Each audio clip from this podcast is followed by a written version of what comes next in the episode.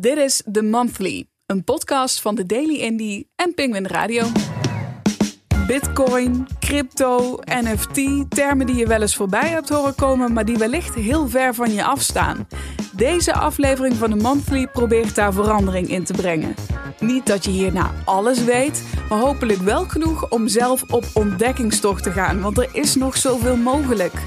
Wat kunnen de muzieksector en NFT's nou eigenlijk voor elkaar betekenen? Daarover praat ik met de volgende gasten bij de redactie van de Daily Indie. Zou jullie eerst allemaal even voorstellen? Maarten Walraven-Vreeling, Head of Operations en Productions bij Garden. Editor ook bij Music X, dat is een website en ook een nieuwsbrief over muziek, media en technologie. Meteen abonneren op die nieuwsbrief. Joris Postulaert, oftewel Posty.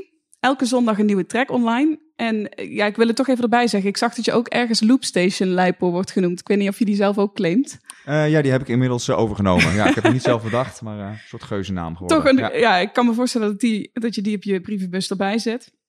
En natuurlijk ook eerste Nederlandse artiest die een release heeft uitgebracht als NFT. Een albumrelease als NFT heeft uitgebracht. Ja, dat klopt. En Ricardo Jupijn, hoofdredacteur van de Daily Indie, die ik bij deze dus eigenlijk gewoon welkom heet op zijn eigen kantoor. Dankjewel. In Rotterdam. Leuk hier te zijn. ja. ja, ziet er prachtig uit ook. Lekker clean. Aangekleed. Ja. ja. Als ik um, als crypto-leek naar nieuwsberichten over NFT's en over crypto kijk, dan zie ik vooral heel veel bizarre berichten voorbij komen. Miljoenen bedragen en uh, gekke werken. En ik wil het daar eigenlijk vooral niet over hebben, omdat ik hoop dat we het kunnen hebben over de praktische zaken. Over niet wat er in Amerika gebeurt op dit moment, maar wat er hier mogelijk zou zijn in de Nederlandse muziekindustrie. Wat nou eigenlijk NFT's, of misschien crypto, moet ik het breder trekken, uh, kunnen betekenen voor de Nederlandse muzieksector. Maarten, laat ik misschien bij jou beginnen voor een introductie in deze wereld. Want waar moet ik eigenlijk beginnen? Nou, dat is best wel een hele goede vraag. Um, ja, je moet inderdaad eigenlijk. Je kan niet anders dan beginnen bij de grote nieuwsberichten van, uh, van uh, Grimes en uh, Kings of Leon, die dan internationaal het eerste album claimt als NFT. Um, en die verdienen daar miljoenen aan. Kings of Leon moest daar een beetje voor werken. Iemand als Grimes of Blauw, de DJ, die, die zitten heel erg in die crypto community. Um, dus daar waren mensen heel supportive van. En dan zie je eigenlijk al meteen dat je eigenlijk fans nodig hebt om het succesvol te maken. Um, dus ja, waar moet je beginnen als je dat naar wat kunnen Nederlandse artiesten ermee doen? dan moet je dus eigenlijk naar de potentie kijken. En dan moet je het lostrekken van de, um, van de auction. en dan ga je het zien als iets wat een middel is, bovenop andere dingen die al bestaan, om zeg maar interactie met je fans te hebben. Um, alleen dan in, in Web 3, dus met uh, blockchain als uh, onderliggende technologie. En dat is misschien nog heel vaag. Maar dan moet je maar even verder vragen. Ja, het blijft natuurlijk iets dat conceptmatig blijft in die zin. Want er zijn ook mensen die wel eens gehoord hebben van blockchain of wel eens gehoord hebben van crypto en nog geen idee hebben waar dat überhaupt begint. Dus laten we het nog heel even een stapje terug, nog iets breder trekken dan dat. Als ik me als allereerste, voor de allereerste keer als muzikant in deze wereld begeef, dan duik ik de wereld in van crypto. Richt ik me nu dan meteen op NFT's of moet ik nog op bitcoins en alle alternatieve versies daarvan? Nou, dat hoeft in theorie niet. Er komen steeds meer uh, marktplaatsen um, waarbij het mogelijk is dat je eigenlijk zelf nog geen crypto hebt. Geen cryptocurrency, zoals een bitcoin of een ethereum. Um, en dan zou je je al daar wel iets mee kunnen doen. Want dan kan je meteen je euro of je dollar of je yen of weet ik veel wat omzetten naar een cryptocurrency en aan de slag gaan. Maar ja, blockchain bestaat al een tijdje. En eigenlijk is een NFT een heel goed voorbeeld van dat blockchain breder wordt geaccepteerd omdat je het niet zozeer meer hebt over die onderliggende blockchain-technologie, maar dat mensen praten over NFT's. En een NFT is eigenlijk ook net zoiets als een e-mail. Alleen een e-mail noemen we ook niet IMAP, maar een e-mail. Weet je? Dus we zoeken ook nog naar namen waardoor we er met z'n allen wat beter over kunnen praten. Um, en het is heel ingewikkeld, want degene die tot nu toe een NFT hebben gekocht, ja, dat zijn mensen die hebben al heel lang cryptocurrencies.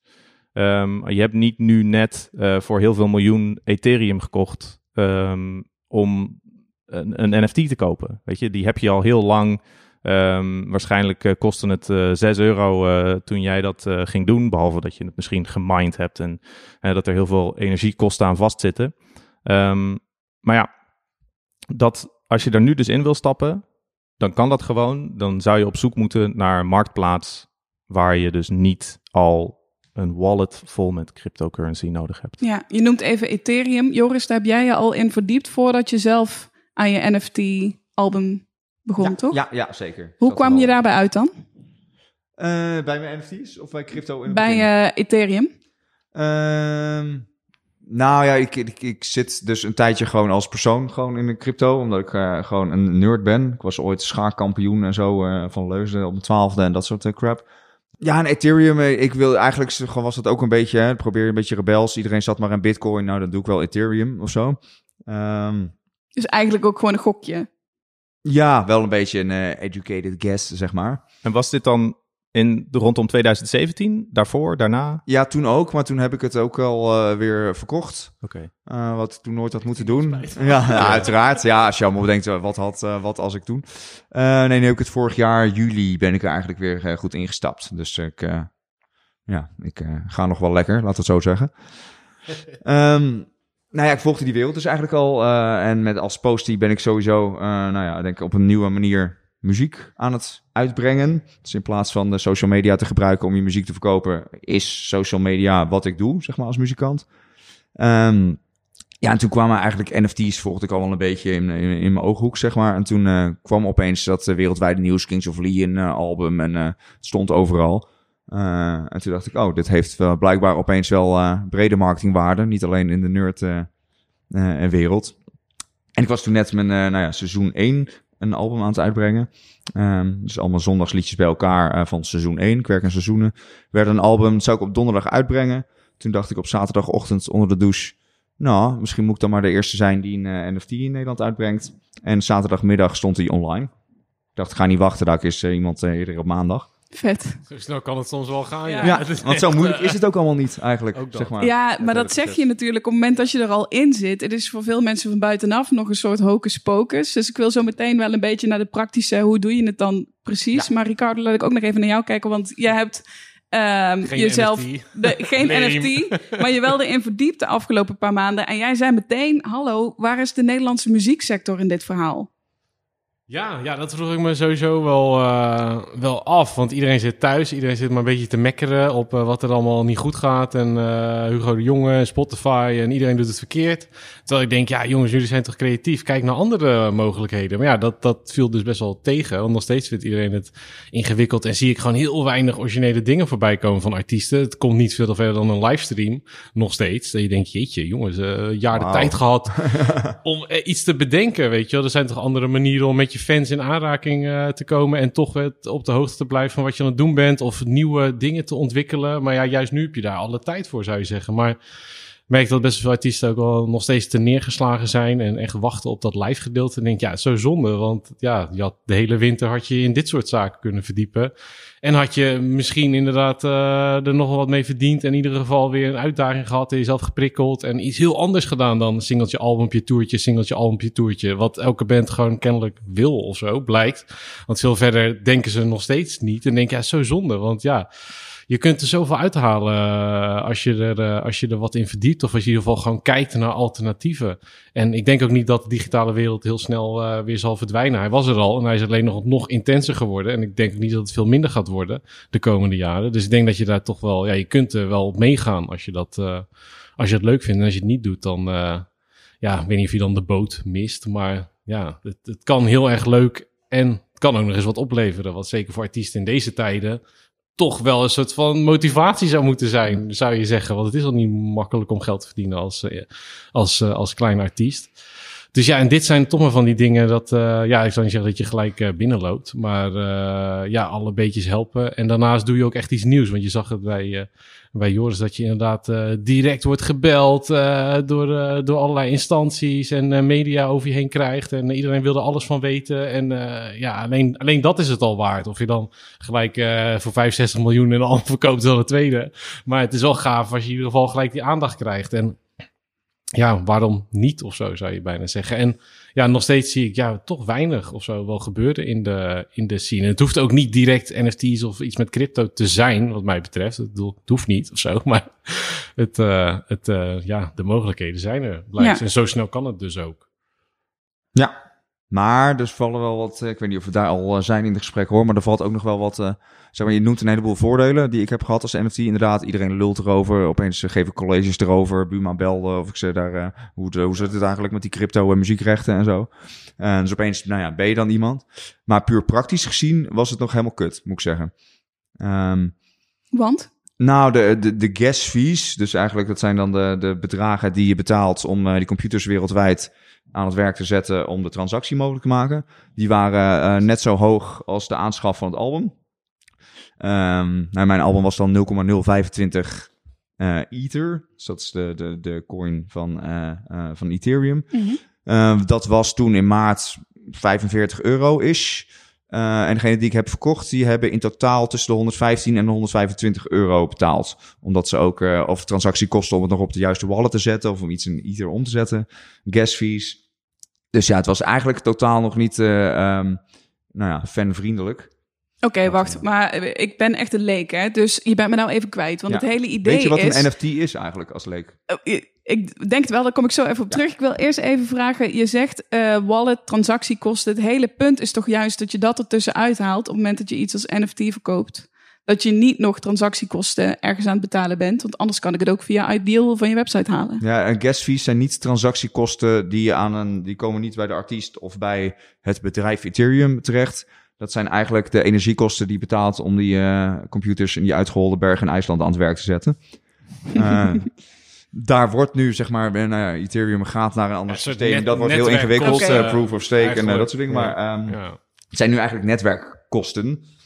Um, omdat nou ja, dus een heleboel computers maar... moeten die transactie goedkeuren. Oké, okay, en dat is omdat we nu nog in een soort beginfase van dat proces zitten. Klopt, zelfs deze zomer wordt dat al flink minder bij Ethereum en een heleboel andere uh, varianten uh, is dat al een stuk minder. Die hebben er al een ding van gemaakt. Oké, laat ik dan toch even een poging wagen. Dat is natuurlijk een beetje alsof ik aan jullie buitenspel ga zitten uitleggen. Dus wellicht ga ik helemaal nat. Maar volgens mij is een NFT, een non-fungible token, een, een soort special edition uh, of een gelimiteerde oplage dat je ergens van koopt. Dus van kunst of van muziek of van iets wat jij hebt gemaakt. En jij kunt bepalen of je er daar één van hebt, of dat je er daar vijf van hebt, of hoeveel dan ook. Alleen iedereen die het koopt, krijgt wel één unieke code per aankoop. Dat is volgens mij een deel. Ja, ja. je kan ja. basically yes. een, uh, volgens mij een, een, digitaal bestand kan je aanmerken als het origineel. En dat okay. kan je dan verhandelen. Ja. En dat blijft geregistreerd. En je kan dus ook een percentage daarvan, als je doorverkoopt, gaat dan altijd weer naar de maker. Ja. Ja, dat kan. Dat kan. Dat oh, dat is even de opties. Kan je instellen. Ja, kan je instellen. Ja, ja. Zo'n zo, zo slim contract. Dan komen we wel meteen ook bij de vraag die jij als collegevraag hebt gekregen, uh, Joris. Hoe zit dat dan met de rechten, copyrights? Op het moment dat ik uh, van jou een album koop, wat moet ik jou vragen? Wat ik mag met dat album of wat kan ik met dat album? Nou, dat bepaal ik zeg maar als, als, als uitgever van die NFT wat je ermee kan en mag. Ja, in mijn geval kreeg je alle filmpjes die bij de muziek zitten. Uh, alle mp3's, uh, twee losse filmpjes en ik maakte een liedje voor jou specifiek.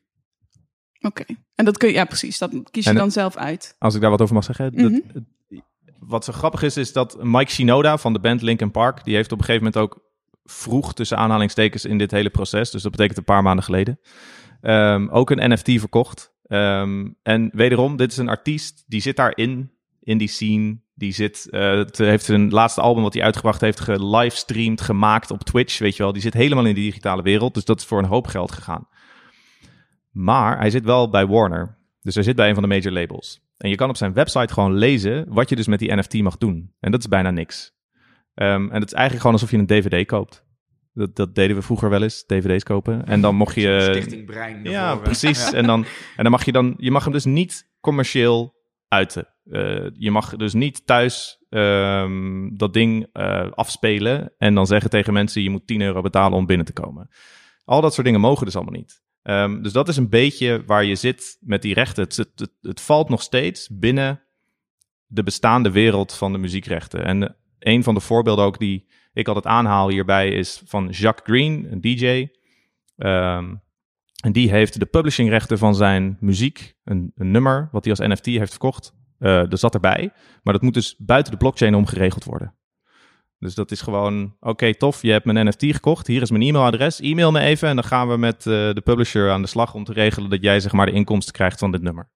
Wordt dat nog anders? Dat kan.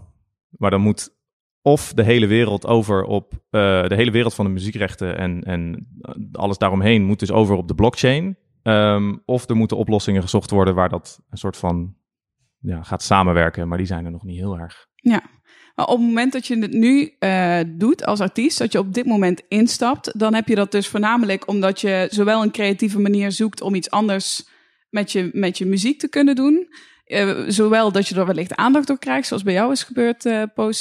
Maar je hebt misschien verder weinig dat je denkt van oké, ik ga er echt geld aan verdienen. Of het wordt echt een soort nieuwe inkomstenbron. Of schat ik het dan verkeerd in? Nou, wat ik heel tof vind, band Cloud Nothings heeft het volgens mij gedaan. Die maken er echt fancontact van. Die gooien bijvoorbeeld allemaal hele live concerten en zo. Kan je als NFT kopen. En dan is het gewoon één op één fanbinding zonder dat een label dat heeft uitgegeven of wat dan ook. Dus een soort abonnement of uh, nou ja, per stuk te kopen of uh, nou ja, om je fans extra's te bieden.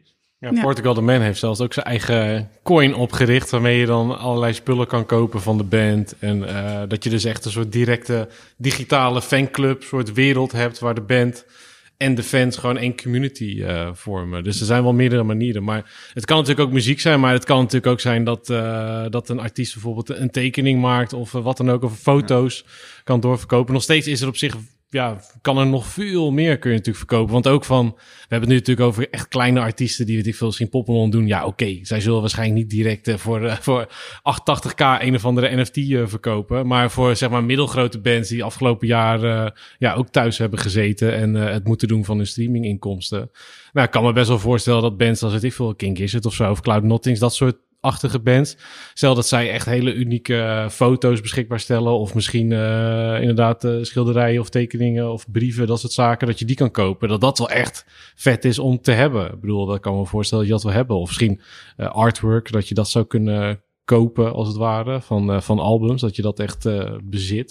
Ik denk dat dat soort, uh, dat daar nog veel meer is, is te halen ook wel. want er zijn natuurlijk veel artiesten die maken meer dan muziek. Meestal maken ze ook nog wel iets anders daarnaast. En dat zou je natuurlijk ook allemaal wel kunnen verkopen. Maar of dat inderdaad interessant is voor de band die nu, zeg maar, de onderhoek net zijn eerste EP'tje uitbrengt, is nog even de vraag.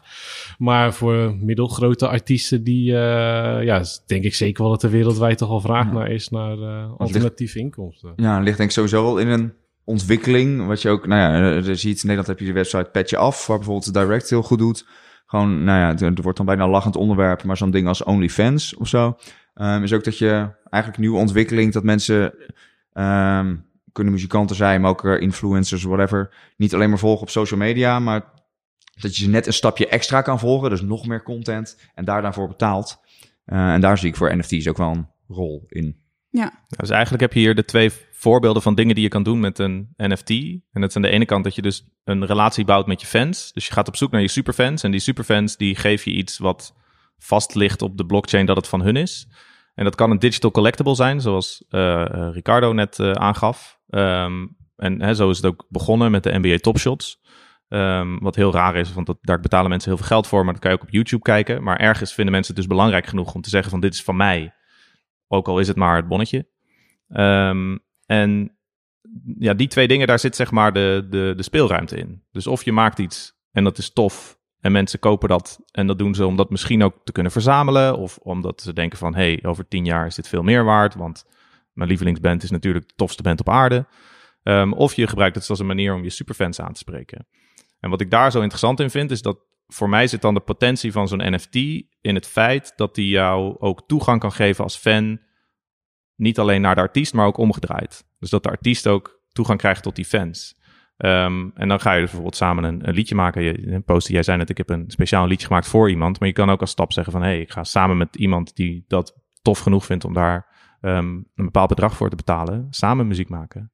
En waarom zou ik dat via NFT? Ik blijf een beetje advocaat van de duivel, hè? Waarom zou ik dat doen via NFT en niet via Patreon of via YouTube, waar mensen in de comments ook dingen achter kunnen laten of een livestream op uh, een ander social medium? Ja, dan, dan moet je dus geloven in de toekomst van de blockchain.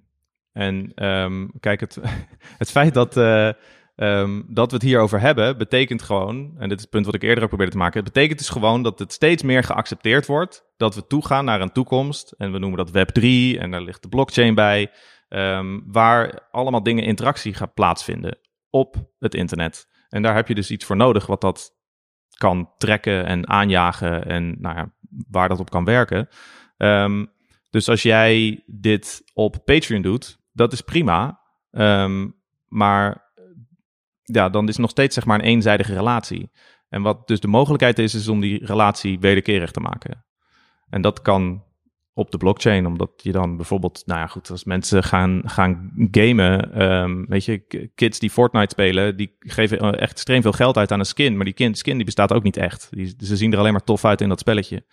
En dat is een beetje hetzelfde, hetzelfde idee. Het is denk ik ook wel dat bezit, dat je bijvoorbeeld van je, een van je favoriete artiesten echt een stuk van zijn creativiteit bezit. Want je kunt natuurlijk wel op YouTube een comment achterlaten en misschien reageert die artiest dan op en is leuk. Maar nu kun je bijvoorbeeld echt kun je echt iets kopen wat diegene heeft gemaakt, waar jij fan van bent. En kun je dat echt bezitten en aantonen. En daar zijn er maar dat tien kan van. natuurlijk. Ja. Je kan zeggen, ik ben lid van een Patreon. Ja, dat is heel cool, maar ik vind het veel cool om te zeggen, hey, dat artwork daar, dat, dat heb ik, zeg maar. De digitale rechten zijn van mij, weet je. Dat, dan heb je echt een stukje van de creativiteit van die artiest gekocht. En dat kan natuurlijk niet via, dan ben je alleen maar gebruiker of zo. Het is alleen maar zenden en ontvangen inderdaad vooral. En het is vooral zenden van, dit maken wij en dan, dan oké, wij luisteren het en meer Ja. kun je er niet mee of zo. Maar nu kun je echt daadwerkelijk iets, eh, iets bezitten van zo'n artiest. En dat is natuurlijk wel cool. En het is natuurlijk een beetje korte termijn. Want net zoals met die topshots. Ik kijk heel veel NBA en dan zie je een sikke dunk. En denk ja, het is echt, echt een zieke actie. Maar het is meer van, moet je nagaan dat je die goal van Van Basten had gehad uit, eh, uit 88, weet je wel. Dat, dat dat zeg maar, dat dat jouw replay was. Want je koopt dus zo'n replay. Bijvoorbeeld een LeBron James dunk of zo. Nou, die zijn wel heel duur. Maar over 40 jaar is, is, is LeBron, hij is nu al legendarisch. Maar over 40 jaar natuurlijk nog veel meer. Dan kijken we daarop terug van, wow, daar waren we bij, weet je. Of daar was ik niet bij, maar daar had ik bij willen zijn. Ja. En dan heb je gewoon de eerste druk, zeg maar. Stel dat je een kruif cool. doelpunten hebt of zo. Dat je de replay daarvan hebt. Dan dat jij daar eh, een soort van dat bezit. Of dat, dat je kan aantonen dat die replay van jou is. Ja, dan in één keer klinkt het veel interessanter dan... Ja, ik heb Frenkie de Jong een actie. Dat is leuk. Maar over 40 jaar is dat, is, heeft dat een hele andere waarde waarschijnlijk dan dat het nu heeft. En ja, dat, je moet heel ver vooruit kijken. Maar het is ook lastig of zo. Want we kunnen nu wel zeggen... Ja, ik heb dan inderdaad eh, een, eh, een NFT van een of andere artiest... waar inderdaad misschien over 40 jaar niemand meer wat over, over, over te melden heeft. Maar misschien ook wel, weet je. En misschien heb je wel inderdaad een NFT gekocht van, van een beginnende artiest... die echt legendarisch wordt...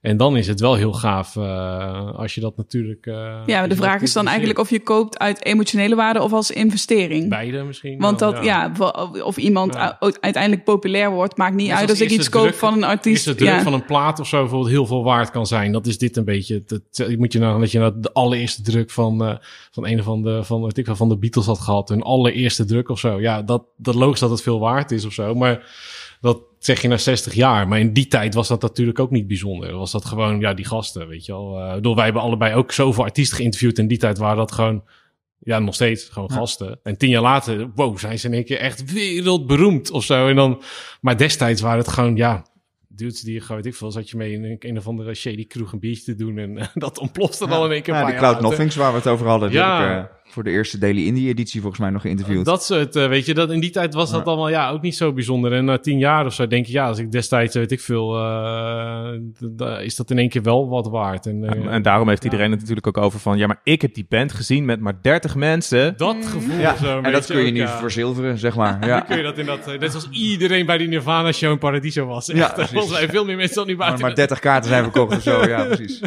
Iedereen was daarbij, weet je wel. Dus, maar dan, dan kun je het inderdaad ook nog laten zien. En heb je ook echt iets, in plaats van dat je alleen maar consument was. Bij zo'n show heb je het gezien, maar daar kun je verder niks mee of zo. Ja, je, je, was er dan bij natuurlijk, dat is te gek. Maar Maar met zo'n NFT ook niet, want de muziek kun je ergens anders dat horen. je- Je kan ook alleen maar tof stel- doen, maar je hebt wel je- bewijs Ja, dat nou. is wel Ja. stel dat dat opeens gitaar vragen. kapot had geslagen. Je had een stukje van die gitaar gehad. Dat had wel iets cooler geweest dan ik was erbij. En ik Ja. heb het geconsumeerd, weet je. Dan had je ook een stuk van zijn gitaar gehad. En dan in één keer is het wel cool of zo. Ja. wel. Dus is het iets cooler. Dus, Maar zou het ook tot resultaat kunnen hebben dat sommige dingen verdwijnen? Omdat ze als een alleenrecht via NFT worden verkocht. Zeg maar zo'n legendarische, noem Ja. even de Van Basten, het Van Basten moment. Nou, je, hebt nu volgens mij net, het is dan buiten de muziek, maar is dat legendarische eh, Charlie Bit My Finger filmpje verkocht. En die wordt nou overal van internet afgehaald en de ene eigenaar ja, mag er nou mee doen wat hij wil, mag het ook exploiteren. Oh, die mag het wel ook weer gewoon weer zelf ja, online zetten of doorverkopen. erbij, Ja, dus die mag ook de, Ja. Oké, dus dat is de deal die, die zij dan gemaakt hebben. Die is voor hen heel gunstig, omdat ze er alles mee mogen. Nou ja, gunstig. Ze hebben er flink voor gelapt, denk ik. Dus eh, het dat eh, moet... eh, ja. Ja, ze hebben daar dus eerst heel veel geld aan verdiend vanuit de advertentieinkomsten op YouTube. En het is echt helemaal niks. Het is gewoon een, een meme. Ja. Ja. gaat nergens over. Maar ja, nu is die dan ook nog eens als NFT verkocht. En ja, verdwijnt hij. Een ander voorbeeld uit de muziek is eh, Don Diablo, de Nederlandse DJ. Die zit, en wederom, dat is iemand die al jaren in die crypto community zit. Ehm, maar die heeft dus een concert verkocht als NFT. En dat heeft hij helemaal speciaal opgenomen met de hele productie eh, ding eromheen. En eh, dat leverde geloof ik eh, 1,2 miljoen op of zo, omgerekend. En iemand heeft dat nu. Iemand heeft dat concert ehm, toegestuurd gekregen op een USB-stick. Want ja, je moet het op de een of andere manier krijgen. En dan staat er, ligt vast op de Ethereum blockchain, dat hij dus van diegene is. ja. En die mag daar dus ook wel mee doen wat hij wil. Maar ja, het is dus een concert waarbij hij alleen zijn eigen muziek heeft gedraaid, wat hij allemaal in eigen beheer heeft. En zodra je dus ergens een cover gaat spelen, ja, dan werkt het niet meer. Maar dan hebben we het weer over zo'n gigabedrag. Hè? Een van die dingen die je de hele tijd eh, voorbij ziet komen in het nieuws. Als ik nu pas instap, ben ik dan eigenlijk te laat? Nee, want Nee. dan ben je de tweede die het album uitbrengt, volgens mij. Ik heb, Ja. eh, ik heb niet een hele trend in de wording gezet, Nee. zeg maar. Nee. Het is toch nog te ingewikkeld, heb ik het idee of zo, eh, voor de velen. Of ja, ingewikkeld of denken dat het misschien te ingewikkeld Ja, maak het me even makkelijk. Hoe, eh, stel, eh Posty, ik wil jou eh, naapen. Ja, dat mag. Ja, ik heb het ook maar gewoon gejat, hoor. Dus, Hoe ga ik ja. dat doen dan? Dan ga je naar rarible.com en dan maak je een profiel aan en dan mint je een NFT. En dan ben je over twee uur, heb je ook een NFT. Hoe kan het nou dat dat zo simpel is en dat we het allemaal zo moeilijk maken? Ja, weet ik niet. Ik, dat, dat dacht ik ook. Ging het dus uitzoeken en toen was het zo gebeurd. Was eigenlijk helemaal niet zo moeilijk. Ja, ja. Het is niet moeilijk. Alle Er, er zijn er ook waanzinnig ja. veel. Hè? Ik bedoel, er, er, er- ik geloof dat er Ja. op dit moment meer NFT-drops zijn dan dat er gewoon muziek uit wordt gebracht. Dus het, het is ook niet alsof het niet gebeurt. Er zijn er echt heel veel. En de meeste hoor je niks over en die verdwijnen en die worden niet verkocht. Of Ja. die ver- worden verkocht voor, eh, wat, weet je wel, 25 euro of zo. Ehm, dus dat is allemaal niet nieuwswaardig. Maar, heb je het dan over wereldwijd of Ja. Amerika? Ja, of gewoon wereldwijd. wereldwijd? Maar misschien is het ook een industriedingetje. Ik bedoel, kijk naar hoe de muziekindustrie omging met het internet. Eh, kijk hoe ze omgingen met de cd. Kijk hoe ze omgingen met alles. Dus iedereen is alleen maar tegenhouden, tegenhouden, tegenhouden, tegenhouden. Anti, anti, anti. Totdat ze niet anders kunnen. En dan komen ze pas een keertje over de brug. En dan zijn ze te laat en lopen ze achter de feiten aan. Dat is hoe de muziekindustrie altijd heeft gewerkt. En dat is gewoon nu, denk ik, ja, misschien weer zo. Misschien over een paar jaar is het, is het toch niet geworden wat het wordt. Nou, misschien niet. Maar het is nooit eigenlijk dat, eh, dat, dat er veel mensen in de muziekindustrie zijn die het voortouw nemen. Ze lopen altijd achter, een beetje achter de feiten aan. Wat ik heel verrassend vind voor een creatieve industrie. Maar eigenlijk loopt de muziekindustrie, net zoals journalistiek, altijd achter de feiten aan. Maar Dat er moet nog wel, ja. ook nog wel geslag geslagen worden hoor. Het grote publiek koopt ook nog geen NFT's, Nee, zeg maar. Dus tuurlijk er niet. zijn er ook... eh, Maar toch, als creatieve industrie zou je toch verwachten dat ze een beetje een voortrekkersrol of in ieder geval de independent nemen. Maar- artists, zeg maar. Maar dat zijn er nog niet veel ook. Nee. Nee, ook de independent artists inderdaad, die doen dat ook nog niet eh, of weinig. Dus ja, dat vind ik toch altijd verrassend dat juist die groep zou je het eigenlijk verwachten. Dat die juist eh, zou zeggen, we, we zijn bij een nieuwe stroming of bij een tegenbeweging, wat ook een beetje toch wel bij hoort. We muzikanten, een beetje rebels, et cetera. Een beetje dingen op je eigen manier doen, maar ja, misschien toch, toch nog steeds een te ver van mijn bedshow of zo. eh, maar en, waar dat dan en zij hebben er misschien wel het meeste voordeel van. Want als je beginnende artiest bent, dan heb je alles nog wel in je eigen beheer. Dan Ja. heb je niet al eh, allemaal eh, contracten getekend met de Universals van de wereld. En kun je dus inderdaad gewoon ook zeggen van... ik verkoop in deze NFT ook alle rechten die erbij horen. Dat kan dan. En ja, Het wordt steeds moeilijker hoe verder je komt in de Ja, industrie precies. inderdaad. Ja. Als er zich nou genoeg mensen samenpakken, beginnend eh, midden artiest, wat kan er dan gebeuren met de sector? Wat voor impact kan dat hebben? Als alle artiesten het gaan doen dan, en het publiek gaat volgen, dan zal eh, uiteindelijk de industrie ook mee moeten. Ja, en dan gaat eh, Universal en, en Buma en alle instanties gaan dan ook een manier verzinnen, zodat zij er weer rijk van worden. Ja. Kan het ooit zo zijn duren. dat zij overbodig worden? Nee, dat hebben we al vijf keer gedacht. En uiteindelijk dan, eh, dan wint het grote geld, kopen ze wat hippe bedrijven over en dan eh, domineren ze toch weer. eh, Ja, en ze hebben gewoon iets van 85% van al het IP op de hele wereld met z'n drieën. Warner, Sony en Universal. Dus ja, weet je, kijk naar Spotify. Die kan ook niet zonder ze. Die kunnen een hele grote bek hebben, maar... eh, Zeg a- groot aandeelhouders, al die majors. Ja, het, ook het is niet toeval dat Ja. altijd de Rolling Stones je Friday Release Day cover zijn. Ik bedoel, eh, Ja. dat is echt natuurlijk ook weinig, eh, weinig toevallig. Maar ja, aan de andere kant, ik weet niet of labels die rol per se hebben of zo. Het is ook meer Weet je, ja, waarom ga je bij een label toch vaak? Bijvoorbeeld voor een netwerk of voor een distributie, uh, voor de fysieke wereld. En omdat ze die veel iemand kennen bij de Volkskrant en daar een goede relatie mee hebben, dat is misschien ook een hele andere rol zo die zij in zich hebben. Ja. Maar toch zou je te denken dat er wel labels zijn die ook wel misschien uh, meegaan. Je hoort wel labels die dan links en rechts ermee bezig zijn.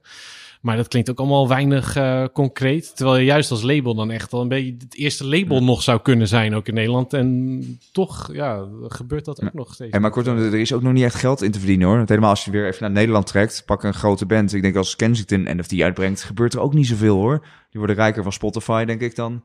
Want ik denk niet dat hun publiek, dat zeg maar die huismoeders al, al allemaal aan de Ethereum zitten. En als ze aan zitten, dan... Er een paar dan, bij te zitten, dat is natuurlijk ook het ding. Dat is ook het ding met die markt en die, die rare bedragen. Dat is gewoon dat er zo achterlijk veel geld door sommige mensen wordt verdiend in die cryptomarkt. En die denken, ja, wat maakt mij het uit wat het kost? Want er zijn mensen die, hebben, die weten gewoon volgens mij van gekheid niet meer wat ze met hun geld moeten doen. Van die mensen die binnen een jaar uh, uh, met, met hun spaargeld miljonair zijn geworden. En het wordt alleen maar meer, meer, meer. En die denken, ja, wat moet je ervoor hebben? Weet Ja, je dan wel? ga je voor een miljoen een album voor Kensington kopen. Die gasten op Vice die inderdaad met, uh, ja, zijn je dan 100 piek cryptomiljonairs geworden. Die zeggen, ja, wat, wat moet je hebben? Een half miljoen. Ja, is goed. Dat soort gasten lopen er rond. En dat zijn er echt eng veel. Dus er zijn er serieus bedragen.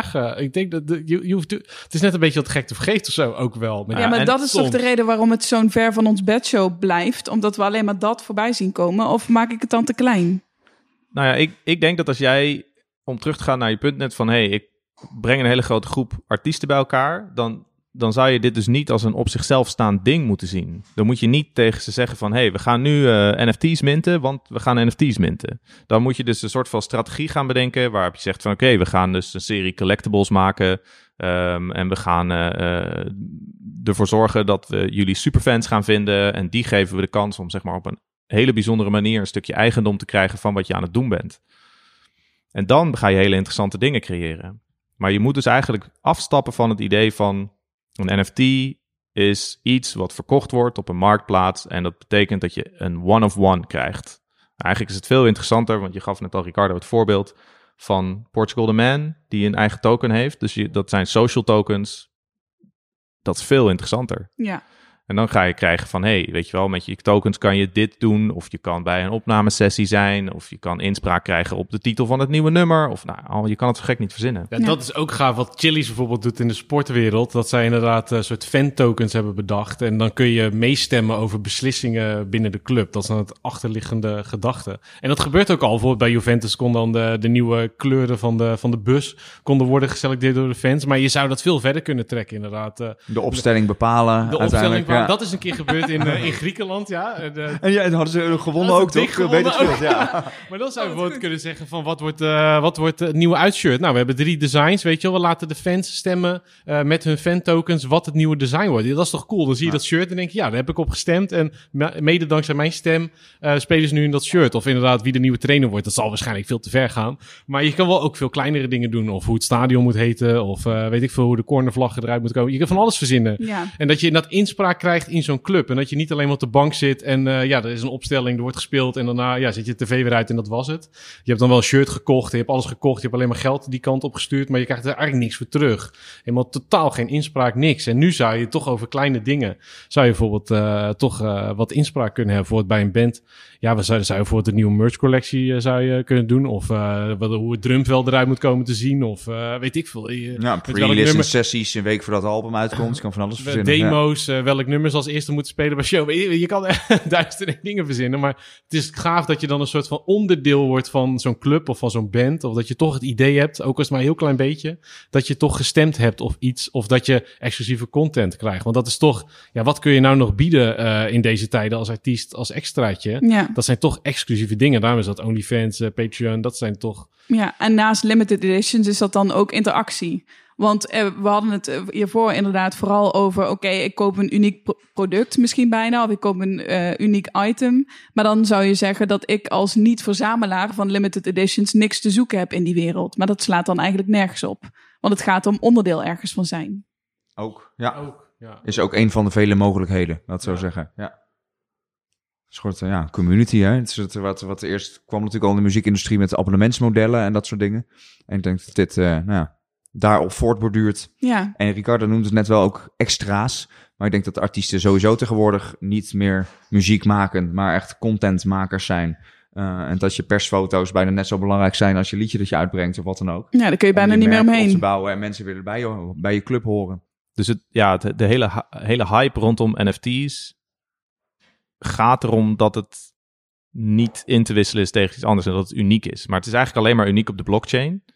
Dus je moet wel geloven in die, in die technologie en denken van over 40 jaar is dat nog heel Mhm. relevant. En zijn we daar allemaal heel trots op dat we daar iets op hebben staan. Ehm, maar het is veel interessanter om te kijken naar wat er allemaal mogelijk is, zeg maar, met die tokens. En dan, dan heb je het dus over het volgende stapje van het internet. En, ehm, en, en, en wat daar allemaal kan. En dat gaat niet noodzakelijk over NFT's. Dan, dan, zou, ik, dan zou ik dat veel breder willen trekken. En muziek ga je sowieso ehm, op heel veel meer plekken blijven horen dan op NFT's of zo. Zeg maar, dat zal er hooguit bij komen. Maar eh, voorlopig is eh, Spotify eh, en ook zelfs radio, alles is er nog. Ja. Wat een dingetje dat erbij komt. Heeft het nu een vogelvlucht genomen vanwege corona? Vanwege lockdown en vanwege allemaal achter een pc zitten? Als in, daardoor is het nu nog meer ter sprake gekomen dan dat het misschien anders aandacht had gekregen. En als de wereld zo meteen weer open gaat, dan zakt dat ook weer een beetje in. Nou, het zou kunnen. Ik denk dat het sowieso op die golf meegaat van, van crypto-hype. En die nou ja, gaat eigenlijk elke Ja. vier jaar weer een beetje, een beetje harder omhoog. Natuurlijk helpt dan corona wel. Oh, en, maar het is ook het feit dat je geen rente meer krijgt op je spaarrekening. Gaan mensen nadenken, oh, de bitcoin heb ik wel eens van gehoord. als je er een beetje in verdiept, dan kom je uiteindelijk weer bij NFT's uit, zeg maar. Ja. Dus ik denk dat het wel heeft geholpen, alle, alle ontwikkelingen. Ik Ja, zie je al kijken, jaar, Maarten, maar- dat gaat weer over erin geloven, hè? Ja, ja, ja, zeker. Ja. Ik zag het je denken. Ja. Maar ik snap, ja, artiesten zitten ook thuis. Zitten ook te denken, wat, wat kan ik nu doen? Eh, in plaats van live optreden bijvoorbeeld. Eh, wat kan ik nu doen? Dus ja, het is op zich ook wel logisch dat je dan eh, bij dit soort dingen uitkomt. Ik denk dat je er eerder uitkomt dan dat je misschien op een wereldtour had geweest of zo. Ja. Eh, maar misschien ook niet. Ja, je weet het niet. Heb je ook veel tijd over trouwens. Je Ja, ik denk ook wachten. Je zit enige alleen maar te wachten als je moet spelen. Dus, Ja, want heel veel dat Nederlandse bands... is maar eh, de 2% van het werk, zeg Ja. maar. Dat, eh, Wat veel Nederlandse bands liggen nou helemaal stil ook afgelopen jaar. Ik denk dat die ook weinig innovatief dachten, omdat ze niet lekker in de flow zitten of zo. Nee, ja, dat, Dus dat is zin- natuurlijk ook. Het is natuurlijk een heel, eh, het is natuurlijk eh, over het algemeen weer emotionele eh, figuren. En ja, dat, dan werkt dit allemaal natuurlijk niet mee. En dan ben je misschien moeilijker te poken om, om iets nieuws te gaan doen. Ik merk dat veel artiesten best wel aan de put zaten of zo. zeker afgelopen winter. Ja. Dus, maar aan de andere kant, ja, je hebt ook tijd over en je ziet het allemaal gebeuren. En, en dat het leuk is ook aan dit vind dat het allemaal digitaal is. Gewoon heel crypto. Het is gewoon, het, het is alleen maar, di- het is alleen maar digitaal. Dus je kunt er altijd bij. Je kunt er overal heb je de toegang toe. En dat is denk ik toch wel een, eh, ja, het, het- ja, ik heb me in ieder geval helemaal niet verveeld afgelopen paar maanden. Dat ik alleen maar met al die crypto dingen bezig ben geweest. En er is zoveel te ontdekken. En ik weet nog steeds niks, maar ik weet nog steeds nu al wel een stuk meer of zo voor mijn gevoel. Maar het, het, het, is, het is gewoon, ja, het leeft gewoon, je mist niks voor je gevoel, omdat het alleen maar digitaal is. Dus je bent, ja, je kunt het niet gemist hebben zoals je een show gemist hebt of zo. Je, je kunt er gewoon, je kunt er altijd bij zijn. En het gaat 24-7 door, wat ook de gekte ervan is of zo. Het Ja. houdt nooit op. Maar ja, je, je hebt in ieder geval, je, je kon er wel induiken de afgelopen maanden. En ik denk ook, ik zie zeker wel mensen, veel meer mensen om me geven die daar ook echt al de afgelopen maanden ook meer mee bezig zijn gegaan. Ook wel in de eh, creatieve wereld hoor. Eh, en ook wel artiesten. En ook wel, eh, maar nog niet zozeer uitvoeren dat ze er echt iets mee deden. Eh, maar goed, misschien hebben ze wel het geld verdiend met crypto en zijn ze er sterker uitgekomen. Ook mooi, Ja. weet je wel. ook tof. Ja. Maar het zou zo leuk zijn als er nog creatief gewoon nog, als dat er ook wordt uitgehaald. Want ik, ja, er is gewoon veel creativiteit. Eh, Nou, het, het leuke als je het over die creativiteit hebt, is natuurlijk dat het eigenlijk altijd eh, visueel ook moet zijn. Hè? Dus een muzikant moet op de een of andere manier, nog steeds, ik geloof wel dat er nu ook marktplaatsen zijn waar ze puur en alleen audio verkopen. Maar in principe verwachten we dat er een, een beeld bij zit. Dus eigenlijk heb je altijd een combinatie tussen een muzikant en een visuele artiest al nodig. Dus dat ja, is best wel... eh, ook, dat is wel misschien wel grappig. Ik kon bij Rarible 30 MB uploaden. Eh, dat is veel te weinig voor mijn muziek en, eh, en filmpjes. Eh, dus basically, als je die NFT van mij koopt, koop je het artwork. Dat is gewoon een, een, een, een plaatje, JPEG, high-res. En toegang tot een link waar de Oh, files ja. staan. Ja, ja, ja. Waar ook een brief bij zit, eh, hoe je aan je eigen liedje kan komen. Ja, nou ja, daar, zorg ik wel voor, maar ja. voor ja, precies. Ja. Wat is het vetste dat jullie tot nu toe hebben gezien? De vetste NFT? Ja, In het algemeen? Of, in het eh, algemeen. Echt van alles wat je voorbij hebt zien komen. Nou, ik vond gewoon dat, dat letterlijk dat verhaal waar we het net over hadden. Dat, het idee dat je dat legendarische meme-filmpje Charlie Bit My Finger opeens overal eh, af eh, wordt gehaald. Omdat hij nu eh, van één iemand is als NFT. Dat vond ik best wel een leuk verhaal. Hij heeft gewoon heel veel memes en zo. Ik hou gewoon van dat hele wereldje, van die Reddit-knuppels allemaal, zeg maar. Dus er zitten gewoon een heleboel grappige dingen bij, zeg maar. De eerste tweet ook, bijvoorbeeld. Van, Ja. eh, Van Jack, Ja, Dorsey. Jack Dorsey had het geld wel nodig. Ja, dat denk ik ook. Maar het vetste... ehm, Even denken hoor. Ja, ik denk dat ik het, het tofste, en dat is wel buiten de muziek, maar ehm, je hebt eh, een investeerder, die heet Lee Jin. Zij komt ook bij eh, Andreessen Horowitz weg. Eh, die zijn echt eh, heel dik eh, bezig met eh, investeren in eh, crypto. Ehm, maar zij is van de passion economy. Ehm, dus zij zegt van we leven eigenlijk in een, eh, in een economie waar je dus hè, kan leven van je passie. Omdat er gewoon eh, wel eh, honderd mensen zijn die jou dan die 1000 euro per maand willen geven bijvoorbeeld, waar ik het net over had. Ehm, en zij heeft op een gegeven moment een NFT verkocht. En degene die die NFT heeft gekocht, die deed dat dus omdat hij met haar in contact wilde komen. En uiteindelijk hebben ze samen een stuk geschreven daarover en uitgebracht. En dat, dat vind ik dus de interessante voorbeelden. Dat er dus eigenlijk een soort van co-creatie gaat ontstaan tussen artiest en fan. En dat lijkt me heel bijzonder. En dat is ook eh, met Blauw eh, de, de, de grootste NFT-verkoop die hij heeft gedaan. Ehm, eh, ja, degene die daar het meest voor bood, die mag een nummer met hem maken. Dat vind ik de toffe dingen. Hey, als ik jullie zo hoor, kan eigenlijk alles nog. Dus wat zouden jullie nog willen doen? Laat ik even bij jou beginnen, Joris, want jij hebt vast al een plan. Ehm, ja, nou ja, voor, voor mij was dit dus gewoon eh, eigenlijk vooral nu voor de aandacht, zeg maar. Ik merk ook dat mijn publiek nog niet heel erg ook crypto-minded is. Dus het is ook niet dat ze meteen eh, van de digitale plank vlogen, zeg maar. Ehm, maar goed, ik, eh nou, komt binnenkort weer een tweede album uit over een paar weken. Daar ga ik weer iets anders even voor verzinnen, maar ook als NFT uitbrengen. Ehm, ja, en ik blijf vooral gewoon een wereldje volgen en hopen dat eh, de bull nog even doorgaat. Want dan heb ik in december een Lambo. Ja, En nou nog een Citroëntje. Ja. dat zou leuk zijn, ja. En Maarten, voor jou is het iets voor Music X of iets voor Garden waar jullie mee bezig zijn? Nou ja, kijk, wat we bij, bij Garden zijn we natuurlijk een livestreaming platform. Maar wat we heel erg proberen te zijn, is ook eigenlijk een soort van contentfabriek. Hè? Uh, Post, je zei net dat artiesten eigenlijk een soort van contentmakers zijn. Nou, wij proberen er daar dan een beetje bij te helpen. Dus als je bij ons komt, dan maak je niet alleen een livestream, maar dan zorgen we dat je ook hè, je, je TikTok-filmpjes, je YouTube-muziekvideo, uh, je kan het allemaal zo gek niet bedenken, dat, dat monteren we er allemaal uit. Um, en zo krijg je dus dan die content. En de mogelijkheid bestaat natuurlijk Um, hè, dat we artiesten ook gaan helpen, begeleiden, uh, om dat dan te verkopen als NFT in sommige gevallen. Maar dat moet dan wel bij hun passen. En, um, en die stap, dat hoor ik hier net ook een beetje, dat is eigenlijk waar we naar op zoek zijn. Hè? Dat, er, dat er gewoon uh, draagvlak komt. En de reden ook dat de topshots van de NBA zo populair zijn, is omdat je dus geen crypto nodig hebt. Je gaat naar dat platform, um, dat is van Dapper Labs geloof ik. En daar ga je heen en je linkt gewoon je creditcard eraan. En dan betaal je gewoon 500 dollar voor je gevoel. En helemaal niet uh, 0,01 uh, bitcoin, weet je. Um, en, en op die manier breng je mensen dus een beetje in die wereld. Dus daar moeten we meer mee. En daar kunnen we artiesten natuurlijk in begeleiden, weet je. Dus daar kunnen we ze in helpen, we kunnen ze advies geven, we kunnen ze college geven aan ze. Um, en, en dan wordt het een beetje onderdeel van hun bestaan. En dan wordt het gewoon, ja, strategie. Dus uh, wat ga je ermee doen, weet je wel? Hoe wil je je superfans aanspreken en, uh, en hoe ga je daarmee communiceren? En via welk platform doe je dat? Vind je het gewoon tof om dan zeg maar een soort van enorme hoge tier op uh, Petje Af of Patreon of OnlyFans te hebben, waar iemand uh, 1000 euro per maand betaalt? Of zeg je van nee, ik wil wel diegene ook iets geven um, waarvan diegene eigenaar wordt? En dat is dan een NFT bijvoorbeeld. En voor de Daily Indie? Zijn er uh, dingen... Nee, wacht, ik wilde zeggen, zijn dat dingen interessant? Nee, alles is interessant. Wat ga je doen? Ja, dat is een goede inderdaad. Ja, ja, ik vind het gewoon leuk om dat te volgen wat er gebeurt op dat vlak. Want ons doel is natuurlijk gewoon een beetje om te volgen wat, uh, waar artiesten mee bezig zijn. Het is niet dat wij ze per se uh, iets een kant op moeten duwen van dat moet je doen. In principe volgen wij wat zij doen.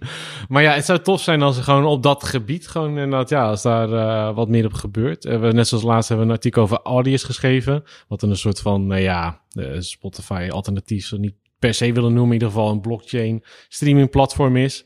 En dan of het hem nou wordt of niet, dat maakt niet zoveel uit. Maar je kan in ieder geval zien, wat kun je er nou mee? En hoe kun je nou inderdaad, uh, wat kun je nou met die blockchain doen? En dat het inderdaad niet in handen is van één iemand of van een paar mensen. En uh, dat het inderdaad echt zo'n community uh, platform wordt. Hoe, wat voor soort alternatieven zijn er nou? En ik denk dat dat vooral leuk is om uit te lichten van, wat kun je er nou mee? en waar zou het naartoe kunnen gaan in de, in de toekomst? Maar uiteindelijk is het dan een beetje aan de artiesten. Maar misschien dat zij ook het gevoel hebben van... ja, het publiek heeft daar denk ik niet zoveel mee... en ik snap het zelf ook allemaal niet zo ze goed. moeten niet zoveel. Dat Dus ze ook laat niet- maar. Ja. Het is veel invullen of zo. Van ja, ik snap het niet zo goed. En eh, mijn buurvrouw ook niet. Dus eh, het zal wel Ja. niks. eh, en ja, ze snappen het wel als ze gewoon op play moeten drukken op YouTube. Dus dan blijven we daarbij of zo. Maar uiteindelijk, ja, het internet hebben we ook uit moeten leggen aan iedereen. Weet je, het, is gewoon, het kost gewoon tijd of zo. Maar Maar ik roep wel even artiesten op om het gewoon te gaan doen, zeg maar. Want inderdaad, hoe meer je erover nadenkt of denkt, hoe meer je erachter komt wat je allemaal niet weet, zeg maar. Maar gewoon gaan doen. Dan wordt het ook leuk. Dan zie je ook wat het doet of niet. Het is gewoon dat je nu is het nou ja, nog een heel innovatieve fase. Het is gewoon paden plat trappen, zeg maar. Eh, ik heb er ook een hoop van geleerd. Het was dus praktisch helemaal niks, maar het heeft weer allemaal andere deuren geopend. Ik zit hier bijvoorbeeld nu. Omdat die NFT had Dat uitgebracht. was anders niet zo geweest. Nee. Nee, nou, dat, dat weet ik wel zeker van niet. Dan had je me niet... eh, over dit onderwerp in ieder geval. Ah. dat was heel erg. Je hebt geluisterd naar The Monthly, een podcast van de Daily Indie in samenwerking met Penguin Radio. Te gast waren Maarten Walraven Vreeling, Joris Postulacht, oftewel Posty, en Ricardo Jupijn. Als je deze aflevering leuk vond, deel hem dan vooral en luister de volgende keer weer naar The Monthly. En dit is Posty met de YouTube-versie van Alle meiden willen mij sinds ik naar de sportschool ga. Veel plezier!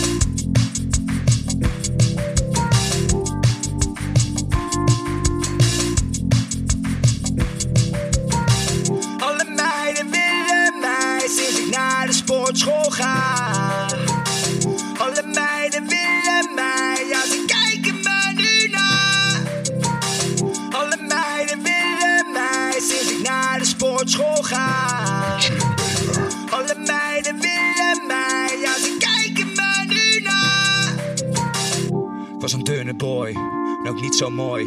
Ik was een skere boy, het was niet zo mooi. Ik ben beter dan ik lang ben, ook je zeggen dat je bang bent. Kleine jongen nu topfan, altijd aan het rennen, altijd onderweg. Alle meiden willen mij sinds ik naar de sportschool ga.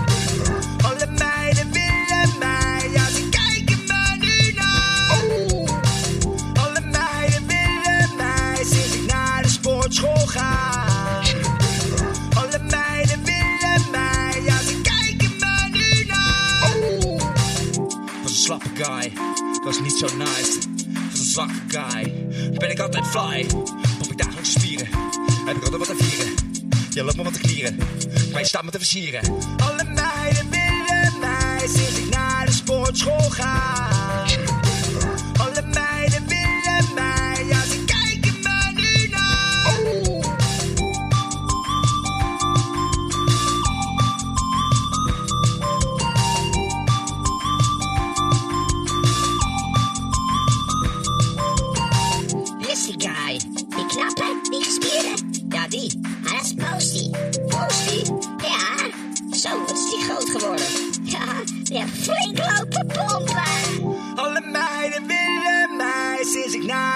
Naar de sportschool ga. Alle meiden willen mij, ja ze kijken me nu na. Alle meiden willen mij sinds ik naar de sportschool ga.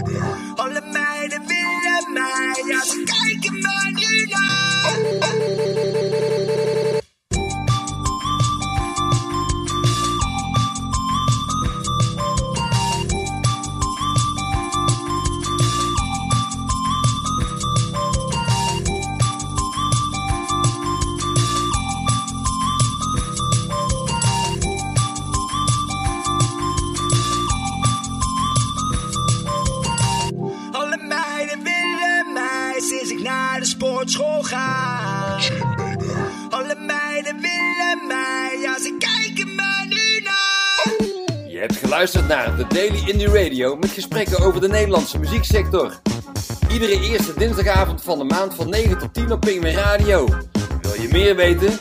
Check dan ook de Daily Indie podcast in jouw favoriete podcast app. En volg de Daily Indie op social media. Gemaakt met dank aan Penguin Radio. Radio.